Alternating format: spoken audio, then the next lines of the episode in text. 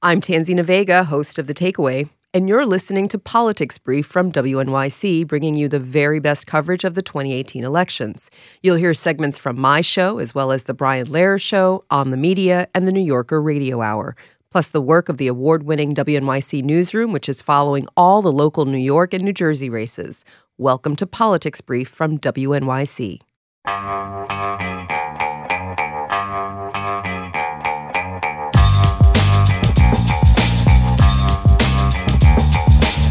It's the Brian Lehrer Show on WNYC. Good morning again, everyone. Now we continue our fall election series 30 issues in 30 days. Today, issue number three abortion rights as an issue in the New York State governor's race and for control of the state Senate.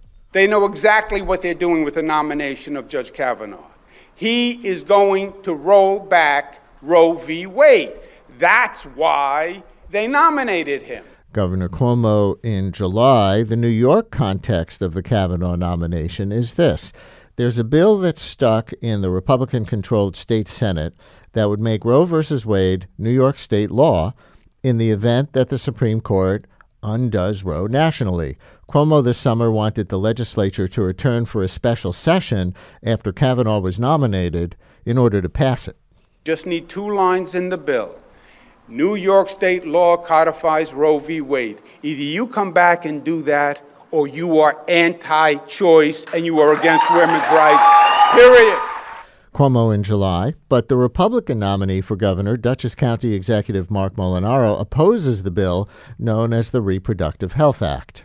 I oppose the expansion to late term abortion, and I have real hesitation about having non medical uh, professionals provide, non doctors provide those services. But again, I think the state needs to effectively invest in ensuring that women, regardless of income, regardless of community, have access to appropriate care. And they don't have that in the state. Republican candidate for governor of New York, Marc Molinaro. But remember the bottom line political story here as you get your head around who to vote for in your local area. This year is all about the New York State Senate. As it affects this issue, if you want the Reproductive Health Act, vote for your state Senate Democrat and hope they win back the majority so they can pass it.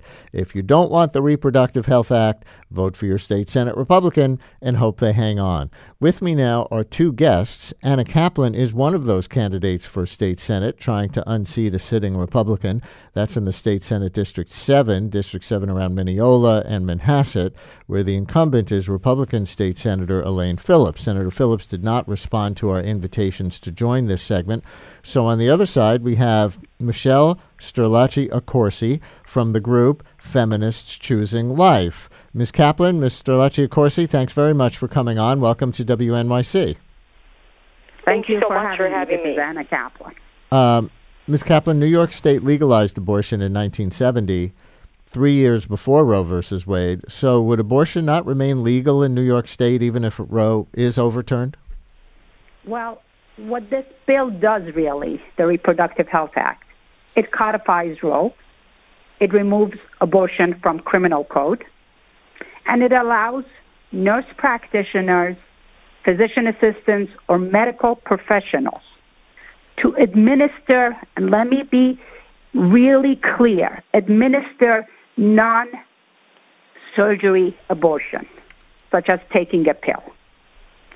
Also, it allows the woman to have an abortion after 24 weeks if the pregnancy is not viable or the mother's health is at risk. That's all Reproductive Health Act does. Mr. Lacci Accorsi, first of all, am I saying your name right? Please correct me if I'm wrong. yeah, it's Sterlace. I wish it was Sterlacci, but it's just Sterlace Accorsi. Okay, yes. thank you for coming on. And should I assume that since you're with the group Feminists Choosing Life, that you believe abortion should be illegal and therefore you don't want Roe codified into state law? Is it that simple? Well, I don't think it, it is quite that simple. I think it's important to note that New York State has the highest abortion rate of any state in the nation. Uh, according to the Guttmacher Institute, the rate of abortion in New York is more than twice the national average. Um, so I think it's uh, you know as feminists uh, we would want to focus on how we can at minimum reduce the rate of abortion in New York State. And and when folks talk about you know how the Reproductive Health Act simply codifies Roe versus Wade, I, I really see that as a misnomer. In fact, I think it actually pushes women you know backward you know by more than half a century rather than forward. It's not a simple codification of Roe. I mean, what it does, the Reproductive Health Act, is it disregards and ignores subsequent Supreme Court decision, which allows for reasonable, common sense um, standards surrounding the abortion procedure, such as parental notification, a 24 hour wait period, um, for example. And so it, it, it, it, and it's not only about removing abortion from the penal code, you know, and putting it in the public health law where it belongs is really the slogan. And what, what that does is it potentially re victimizes victims of sex trafficking as well as victims of domestic violence.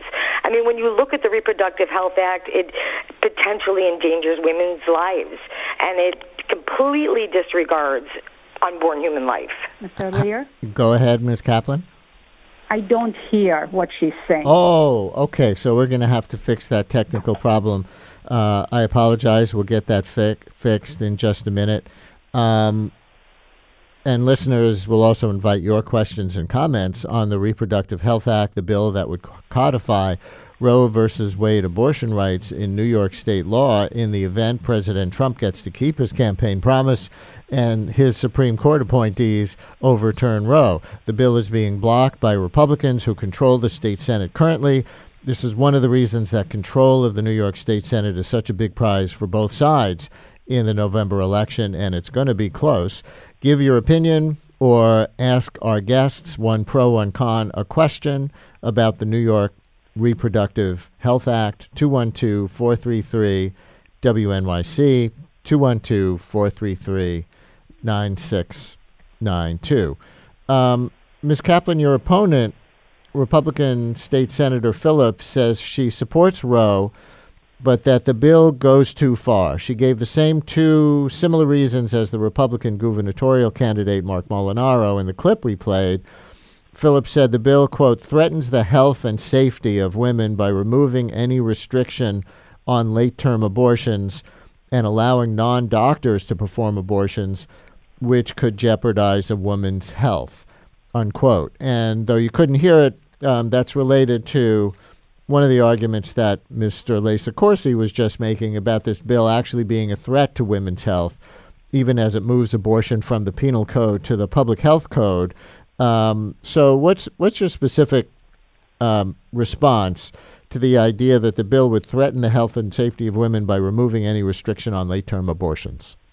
Okay, so I, I know that uh, my opponent Elaine Phillips calls this bill extreme, and it, it, she says that it allows anyone to get an abortion, but it clearly does not do that. These are just lies that Elaine and uh, Senate Republicans are putting out there. These are fears that they're putting in people. If everyone just looks at what the bill does, bill does simply exactly what I said it, it does. It codifies Roe, it removes abortion out of criminal court, and it allows nurse practitioners, not just anyone from the street, certified physician assistants to perform these non-surgical abortions. And the fact that they say this bill allows domestic abusers to get away with abusing their pregnant partners, this is just a red herring argument. Again, they're putting fear in people. I agree that any abuse is awful. And if that results in an unborn child being aborted, it's a horrible thing. But the prosecutors rarely use this argument.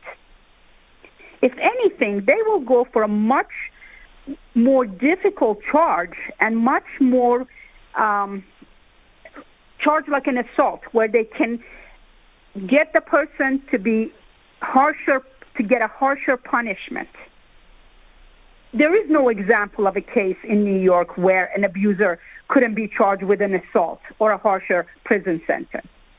And for them to use this, again, is a fear tactic that they're using they are trying to take women's rights away from them. This is not about late term abortion. And I can also say my opponent, Elaine Phillips, who claims to be a pro choice, walked out of the room when RHA or CCA, CCCA, which she co sponsored, walked out of the room when it came down to a mm. vote. Well, it does seem. That's not how we want our representatives to represent us. So the the phrase late term abortion has obviously come up from everybody involved here, from um, Elaine Phillips, the Republican incumbent, and from Marc Molinaro, the Republican candidate for governor, and from our guest on the other side from you, Mr. Lisa Corsi um, from Feminist Choosing Life. So let's clarify that term and what it means in the context of the bill in question in New York. Mr. Lisa Corsi, let me turn to you for that. When you say this bill would um, allow late term abortions, um, what, what do you mean by late term abortion and what's the state of New York law right now? Oh, well, the state of the, New York state law allows for abortion for any reason up through the 24th week of pregnancy, for any reason up through the 24th week, and that was a law that was enacted um, in 1970. Um, and so um, the Reproductive Health Act, I mean, let me just say the arguments made in opposition are not lies, are not red herrings, and I would hope that any legislative body would at least assemble hearings or a task force, you know, to tease out the nuances of the Reproductive Health Act. But, you know, because already abortion is legal up to 24 weeks for any reason, so late term abortion, one could say, is anything post 24 weeks, which is that around the point of viability. And the Reproductive Health Act wants to include a broad health exception. And everybody knows that Roe versus Wade and Doe versus Bolton, the companion case, the broad health exception allows for essentially abortion for any reason, familial, economic, you know, circumstances. So really, the RHA allows for abortion on demand essentially throughout all nine months of pregnancy. Yeah. But at the same time, it repeals Public Health Law 4164, which requires that late term abortions occur in hospitals. And, you know, study after study clearly shows that the risk of death increases exponentially by 38% for each additional week of gestation. This comes from the Journal of Obstetricians, um, Obstetrics and Gynecology. Um, and that the relative risk of abortion related, you know, mortality increases by 26, 76.6% after 21 weeks of pregnancy. So to say that the Reproductive Health Act does not potentially risk women's health when you allow it for any reason, essentially, post 24 weeks, and then say it doesn't even need to occur in a mm-hmm. hospital. Mm-hmm. And my understanding of the RHA, it does allow for non physicians to perform abortion throughout all nine months. And we'll get to that non physicians aspect of it in a minute. But Anna Kaplan, what do you say to the particular argument that we just heard? Obviously, um, Mr. Lesa Corsi does not want New York State's current abortion rights uh, law expanded to include abortions after 24 weeks of pregnancy um, un- under the, you know, what she sees as very broad term of the the health of of the of the woman. So this is this would be a change in the law. So argue that that change in the law is a good thing. Well, the law clearly says it allows women to have an abortion after 24 weeks if if the pregnancy is not viable, if a mother's health is in question and in danger. I suggest that she go back and read the Reproductive Health Act because that's all this bill does. The viability of fetus and the health of the mother being in question. I can tell you, I've met many women who have told me and told me their stories where they wanted they were pregnant, they wanted to get pregnant, they wanted to bear this child, but they found out after 24 weeks that the child will not be viable, even maybe after birth, and that they were under New York law had to go through the whole pregnancy, go buy a plot to bury this child once the child was born. Is that something that we're advocating? This woman had to leave the state so she can go ahead and abort because she knew that this child's life will not be a viable one.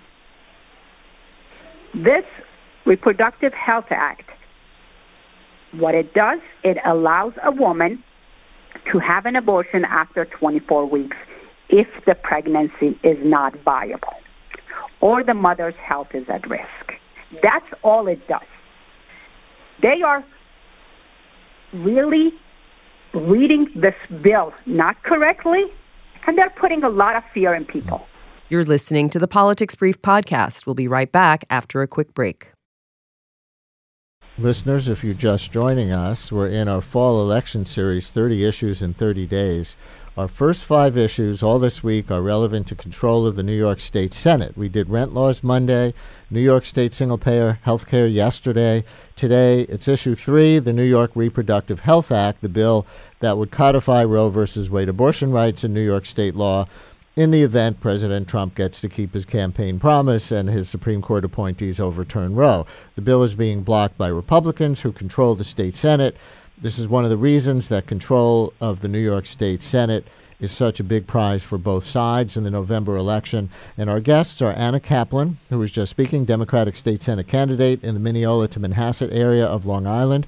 Her opponent, incumbent Republican State Senator Elaine Phillips, opposes the bill but did not respond to our invitation to join this segment. So on that side, we have Michelle Sterlace Accorsi from the group Feminists Choosing Life and our phones remain open at 212 433 WNYC. Let's go to a caller right now. Christina in Manhattan. You're on WNYC. Hi, Christina. Hi. Thanks for letting me ask my question. I um, oftentimes when I hear these debates and statistics being cited in support, I question statistics, and I'm trying to understand why um, your guest, who's um, anti-choice, um, is quoting uh, much higher abortion rates in New York State, and uh, based upon what numbers and why it might be. Is it because of these obstructions in so many other states, and people knowing that you can get abortions in New York, and it's relatively easy to get in and out of New York. There's so many transportation mm-hmm. options to New York being a hub. Um,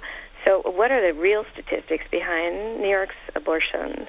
Mr. Lesa Corsi, what, what statistics are you asserting, first of all, for how much higher the abortion rate is in New York than elsewhere? And then to the caller's particular question, do you think whatever higher rate there is in New York might be the result of the availability here? So a lot of those abortions are being performed on women from out of state who come here. Um, I mean, that's a great question. The, the, statistics that I'm quoting are coming from the Guttmacher Institute um, that show New York State's abortion rate at 29.6 percent, uh, and the national average uh, at 14.6 percent. Um, uh, and it, you know the, the the reasons why New York State has such a horrendous abortion rate is something I think we really should be discussing, rather than you know looking for ways in which to expand late-term abortion in New York State, which the Reproductive Health Act does by enacting a broad rather than a narrow health exception. So. And Ms. Kaplan, do you have any other thought on the high rate? And I, I presume uh, presume those statistics are reliable because the Guttmacher Institute is affiliated with Planned Parenthood and generally respected by both sides, I think, for its statistical analysis. So, assuming those numbers are right, um, what would you say, how troubling do you find it that New York has a much higher abortion rate than others than many other states, and what would you say about the reason? Well, I think as a New Yorker, we all understand the best doctors are here in New York. People come for all types of procedures to New York. So to say that people come here to uh, abort and our rate is so much higher than everywhere else does not mean that it's all New York residents. And again, I, I'm not familiar with those statistics, mm-hmm. but what role, what the Reproductive Health Act does, it really ensures women's rights and just codifies Roe, which has been the law of the land. My opponent claims that she is pro-choice, and we are at a point now that I, I believe this legislation to adopt Roe in New York State has been planned to be bring to the Senate floor, but the Republican Senate have always stood against it, claiming Roe is the land and law, uh, the law of the land. But now with Judge Kavanaugh coming on board, this might not be the case. So why not allow us to adopt and codify law? Let's take another call. Latanya in Rockland County. You're on WNYC. Hi, Latanya. Brian, good morning to your guests. My my only issue with the abortion debate in general is what means and mechanisms are being put into place to prevent pregnancy in the first place. So many women are using abortion as birth control. And that clearly was not the intention when abortion was passed in 1970. It was to protect women's rights to govern their own bodies, not to allow them to make mistakes carelessly or otherwise, and then have the resort of abortion as a problem solver. I, I, I'd wait to hear a response from your guests. Anna Kaplan? Well, I think that's why we have the Con- Comprehensive Contraceptive Coverage Act. This is, requires the health insurance to provide and to include all types of FDA approved contraceptive drugs and devices and products. And um, again, my opponent, um, who's not here, who's not on this show, co sponsored the bill and has claimed to be a full supporter. But when it came, when the bill came to the floor for a vote by a hostile amendment, she didn't vote for it. I agree. That's why we also need to pass the Comprehensive Contraceptive Co- Coverage Act, the CCCA. But again, we have the my opponent not really voting for it, even though she was a co-sponsor. Latanya, when you say using abortion as birth control, what does that mean exactly? Because a lot of women and men listening to this are probably thinking, well, nobody goes into an abortion lightly, and nobody doesn't use birth control on the basis of, oh, well, I can have always have an abortion, la di da. Well, I I think there are people, unfortunately, who think that way. The the precaution there's so many mechanisms to prevent pregnancy in the first place. We don't live in a society that outlaws birth control any longer. You can get a shot, you can get a pill, you can get an IUD. There's so many mechanisms to prevent pregnancy. If we're not utilizing those mechanisms in the first place, we're not talking about accidental we're talking about people who are just not guarding their reproductive organs in a right way to prevent pregnancy when they know before they're intimate that the pregnancy is not their goal. And do you think That's the, the the- population I'm speaking to. and do you think that the law in any way should ascertain the reason or the behavior leading up to a woman's pregnancy um, or other reasons for an abortion before allowing the abortion? Is that what you're proposing? I, I, no, absolutely not, because that would put us back before Roe versus Wade. Don't want to do that. That's not what I'm proposing. What I'm proposing is as strong and um, persistent as people are with the fighting for the right to abort a child, we also need to fight to educate people and inform people about prevention of pregnancy in the first place. It's about getting at the problem before it becomes a problem, as opposed to after. I Latanya, would never deny a woman a right to whatever choices she makes for her body. Gotcha. Thank you very much for your call. I want to go now to the other issue that um, that's been raised, having to do with who gets to legally perform abortions in New York and where, under the terms of the Reproductive Health Act um, that we're debating with our guests, um, and Republican gubernatorial candidate Marc Molinaro brought this up in the clip we played. Uh, also, uh, the incumbent senator from this Mineola Manhasset district, Republican Senator Phillips, um, also brought this up. The idea that not just doctors, could perform abortions. And Mr. Lesa Corsi, you brought up also, I think, the question of whether this would allow abortions for the first time not to be um, performed in hospitals. Well, what's the status of that right now? People can go to a clinic, which is not a hospital, and get a legal abortion. Would this Reproductive Health Act change that or expand that? Is that your understanding? I mean, you know, first I just wanted to say, uh, you know, that yeah, Feminist Choosing Life of New York sees abortion as a tool of oppression rather than empowerment. And we really see any expansion or deregulation of abortion as degrading of women and, and, and making it makes really a mockery of the quest for women's equality.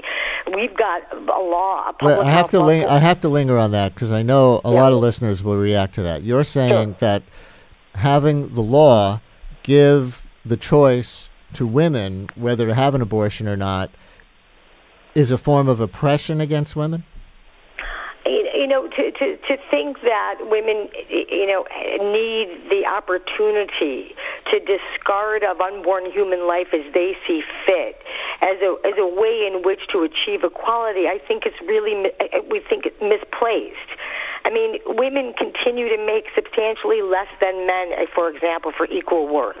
Female poverty rates continue to be much higher than male poverty rates. And, and so, I, I, you know, the whole idea of, you know, again, fighting for the right to discard human life as we see fit, as though it were property, is the very thing the early American feminists fought against right? Susan B. Anthony and Elizabeth Cady Stanton said, no, we as women are not property. We're, we're human beings with the right to vote. And to think that, you know, th- we need that extension to say, well, the unborn child is property.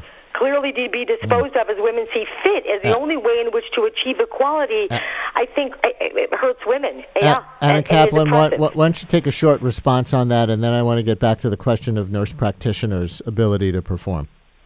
I think, again, the Reproductive Health Act clearly says nurse, practitioners or medical professionals who are licensed to help in a non surgical abortion clearly says what it is. Okay? This is not like anyone can go ahead and get an abortion from anyone. What's a non what's a, non, false, what's a non-surgical abortion? Taking a pill. Taking a pill. That's non-surgical. And nur- so what the the, bill would does. n- Go ahead. This would actually allow more women to get the medical help that they need, especially in rural areas, especially in poor and underserved areas where they don't have access to a medical doctor. So when And you're anyone who is so when a you're nurse practitioner Mhm. or physician assistant is licensed to do basically just a non-surgical abortion. so when your opponent, the incumbent Republican Senator Phillips, says in a statement that she opposes the Reproductive Health Act um, partly because it allows non-doctors to perform abortions. The only abortions the non-doctors could perform and the way they could perform them is nurse practitioners helping women to take a pill. That's correct. And my opponent, Elaine Phillips, is lying. Mr. And Lacey. she's putting false information out there and putting fear in people. And Mr. Lesa Corsi, do you have any different understanding of what the law would I mean, allow I- in that I- respect? Yeah, yes, um, my understanding um, and reading of the Reproductive Health Act um, ultimately does allow non-physicians to perform surgical as well as non-surgical abortion. That is correct, and I do know that recent polling uh, from the Chiaroscuro Foundation clearly says 75% of New Yorkers oppose changing the law so someone other than a doctor can perform surgical abortion. So New Yorkers you know, do oppose really the Reproductive Health Act according to some polling. It's uh, So you have a- non-doctors all the way through nine months to perform the abortion. the two of you have a difference on the facts here, which we're going to have to now look up and fact check. I don't know if we're going to be able to get it by the end of the segment in just a few minutes, um, or if we'll have to bring it. I welcome you to look at, up, at the facts because that's exactly what I'm saying is exactly what the Reproductive Health Act does. Mm. It allows to ad- medical professionals to administer non-surgery abortions. This, I agree with that, but it also allows them to uh, uh, uh, saying, perform a surgical abortion as well. And well, that's so, not correct. I mean, with with, with certain with certain exceptions.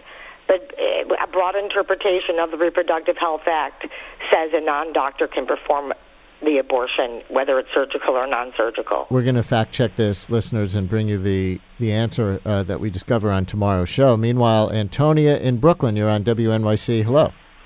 Hi, Brian. I'm so uh, I'm so excited that I get to speak to you. Thank you so much for uh, bringing up this topic. Um, I'm a 40 year old woman with um, three children, and uh, I just want to say that with so many women having children later in life, particularly in New York State, we have increased odds of chromosomal chromosomal abnormalities and gestational diabetes and preeclampsia, um, and we need to protect and frankly ease access to late term abortion. I mean, I know people who've had to fly out of state to abort a late term fetus that they wanted to have um, because these issues don't arise until later in the pregnancy. You just don't know they're going to happen. And I need to take care of three children. So I can't, uh, I need access to these things.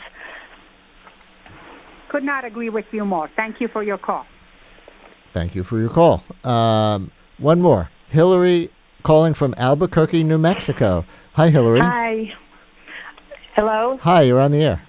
Hi, um, I am a midwife licensed both in New York and New Mexico, and I have worked at Planned two different Planned Parenthood agencies in New York. And actually, when we're talking about facts, one of the things that Michelle said is about 29%, and there's a difference between percent and what it, the actual um, statistic that's on the Guttmacher site, which is 29.6 abortions per thousand women so that's actually 2.96%. And in New York, the rate decreased from 34.2 to 29.6 um, from 2011 to 2014.